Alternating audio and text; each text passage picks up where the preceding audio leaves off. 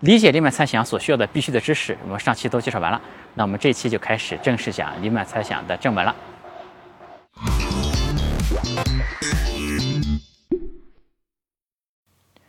黎曼在《论小于给定数值的素数个数》这篇论文里面提到了三个命题。第一个命题呢是说，黎曼指出所有的非平凡零点，它的实部都是大于零而且小于一的。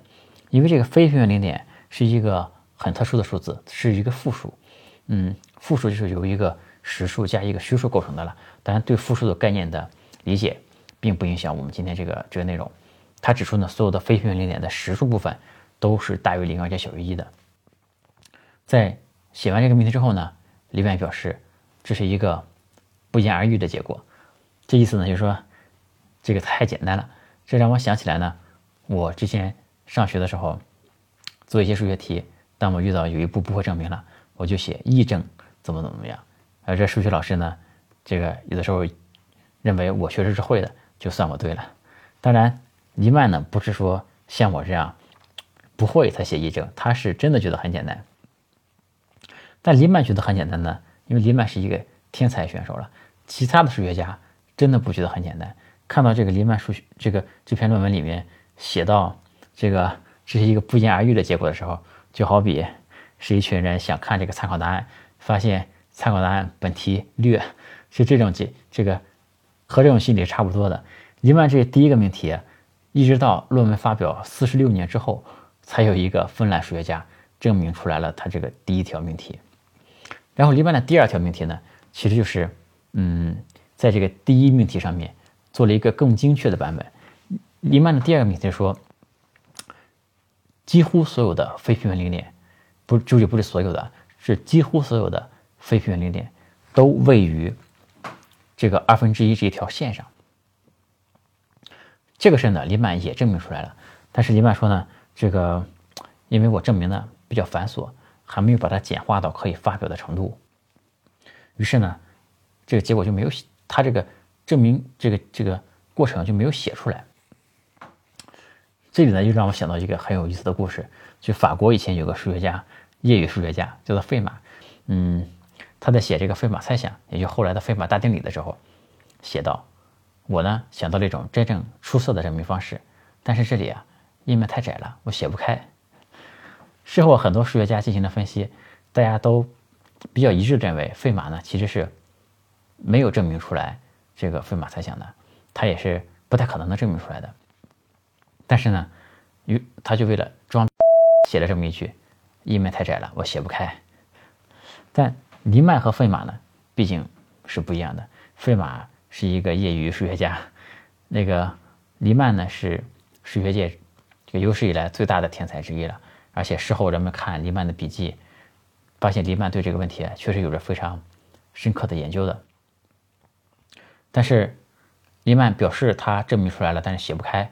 嗯，在这之后呢，第二个命题一直到现在还没有人能够证明出来。在黎曼那个时代，很多数学家都会把自己的一些研究成果写在手稿上面，然后这个手稿呢也不会把它发表出来，就放在那里了。但黎曼的手稿呢，非常的可惜，就是他在去世之后，黎曼去世非常早，还不到四十就去世了。嗯，他去世时候呢，他的这个大量手稿都被管家烧掉了。他的妻子呢，这个抢救了一部分手稿出来，嗯，然后呢，赠送给了一个另外一个数学家。后来呢，他的妻子又以这个呃手稿中暴露了他的一些这个私人生活为由。又把一部分手稿又要要到要回到自己手里了，所以说黎曼最后留给后人能够参考的手稿是非常非常有限的，这数量非常少，所以很多黎曼的成果是后人看不见的。而且黎曼这手稿呢，研究起来特别的困难，就像这个程序员读没有注释的代码一样，说他在写这个手稿时候很随意，自己想到哪里写到哪里，这个其他数学家想看根本跟不上黎曼的思路是什么。而且黎曼呢，其实这个人经济是有点紧张的，他这个草稿纸啊用的也比较省，里面省略的内容呢也很多，这中间是跳着写的，而且 夹杂着各种各样的这个东西都在草稿上非常挤，所以说非常难以被破解。黎曼据这个在研究黎曼猜想的这一段过程中啊，这个有一个江湖传说，有一个红色的一个就是这种草稿本了，这里面可能记载了黎曼的很多关于黎曼猜想猜想的这个思想在里面。嗯，但这个草稿本呢，曾经在江湖出现过，后来呢，又不知道去哪里了。刚才我们讲了黎曼这篇论文中的前两个命题，这个第一个命题呢，黎曼自己觉得太简单了，大家争了四十多年；第二个命题呢，黎曼自己也觉得挺复杂了，这个太复杂，我写不开了。于是呢，到现在还没有这证明出来。当然，第二个命题起码黎曼自己表示自己还是证出来了。那到了第三个命题呢，连黎曼都不确定了。这个命题就是著名的黎曼猜想。黎曼用十分这个谨十分谨慎的语气写道：“很可能，所有的非平凡零点都在十不等于二分之一的这条线上。”黎曼用了一个词“非常可能”，就表示黎曼呢也没证出来，也没把握，而且呢他还特意写了一条注释，就是在经过了一些快速而且徒劳的尝试之后，我已经把试图证明这个问题的想法搁置在了一边。这就说明黎曼确实是想证明过的。但是呢，没证出来，嗯，但是黎曼又补充说，但是证明这个这个事情对我研究的目标不是必须的，也就是说，黎曼确实他并不是说非要证明第三条这个命题，但他确实也试了一下，也没证出来。于是呢，这第三条命题就成了一个非常大的悬案，就是黎曼猜想。那我们总结一下，这个黎曼猜想呢，其实说的就是非平凡零点都在二分之一这条直线上，就说了这么一个事儿。但这样说呢，好像非平凡零点是一个很容易得到的东西啊。但其实本身这个非平凡零点的计算就非常非常难。黎曼呢，在发表那篇论文之后，过了四十四年，才有一个丹麦的数学家算出了十五个非平凡零点，用了四十多年算了十五个非平凡零点，而且呢，因为这个计算太难，还在这个计算的精度上有所舍弃。所以说，黎曼猜想是研究非平凡零点的分布问题。但是光光是单单是计算一个非平凡零点就已经非常困难了。当然，这个非平凡零点的分布，它这个规律本身和质数的分布的规律是有着非常深刻的关系的。我们前面说，黎曼猜想在提出来四十四年之后，这个才算出了十五个非平凡零点。然后呢，又过了三十多年，人们一共算出了一百三十八个非平凡零点。这时候呢，发生了一个事儿。嗯，我们前面不说黎曼有些守寡嘛？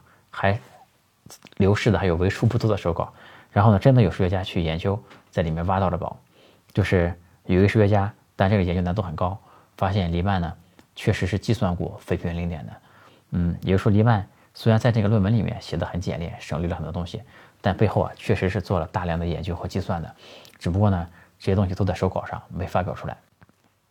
这个数学家呢就在这个黎曼的手稿里面，呃，提取出了一个黎曼计算。非平零的一个公式，这已经是黎曼猜想提出来的七十三年之后了。也就是说，他发现这个公式是一个七十多年之前的公式，但黎曼在七十多年前用的这个公式，还远远的比那个那个时间点数学家用的公式要先进很多，这个运算的效率会高很多。于是大家就把七十多年前黎曼的公式重新拿出来算非平零点，这样的算的速度呢？也提高了很多，在这个公式啊，叫做那个黎曼希格尔公式，在发现之后四年内，人们就算出了一千多个非平凡零点。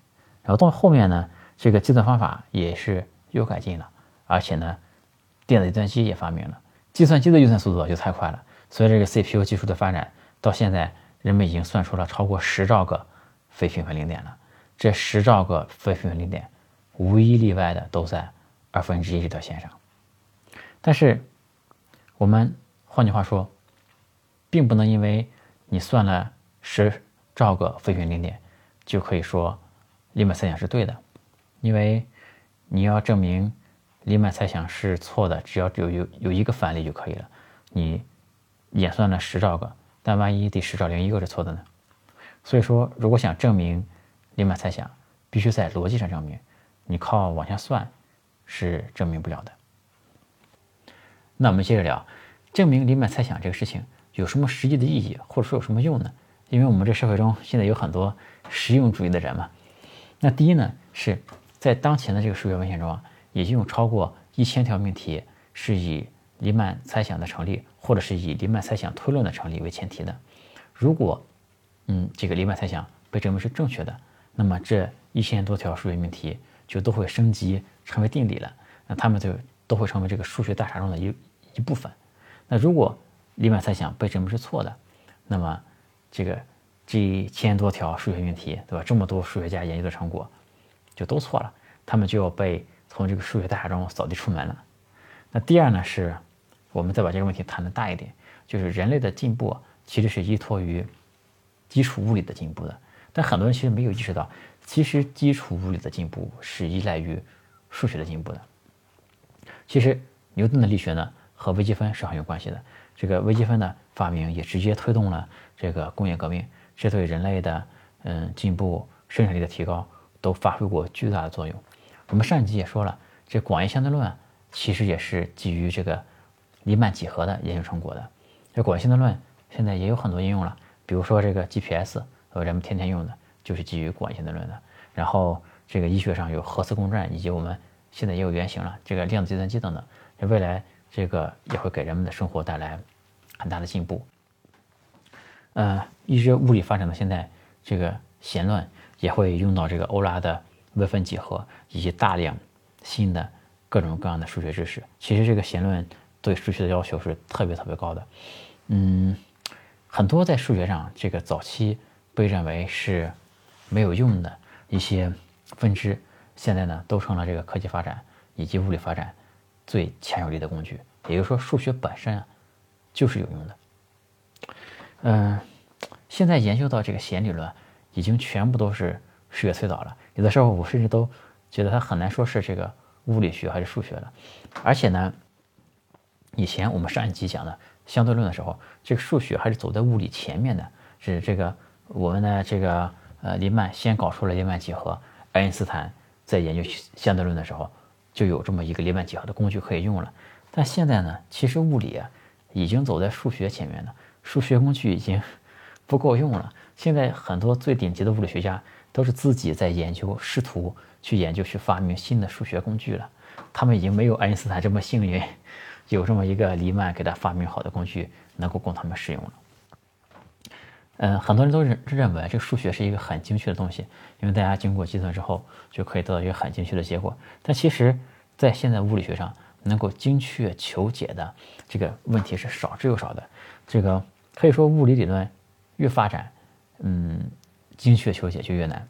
这个我们很多人都知道，大刘写了一部一部很有名的科幻小说叫《三体》。《三体》是说什么呢？就是牛顿这个万有引力这个理论中啊。二体问题你可以求一个精确的解出来，但一旦是三体问题呢，你就求不出精确的解来了。然后到了这个广义相对论里面，这个你连二体问题也没法做出求解了，精确求解了。只有单体问题才能严格求解。然后到了量子场论中呢，就连单体问题也解不出来了。然后到了弦理论中呢，你别说求精确解了。连方程都是近似的，就已经到了一个你想得一个近似的结果都很困难的地步了。所以数学绝对不是像很多人想象的可以计算出一个很精确的数字，恰恰相反，数学现在你想得到一个想得到一个近似的结果都很难。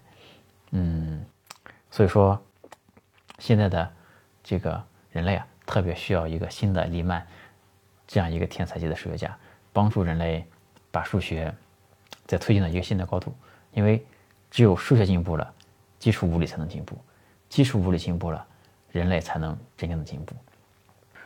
那么，我们说到最后，就是我们回到，呃，我们这个视频节目最开始啊，就说到这个阿迪亚数学家宣称自己证明了黎曼猜想。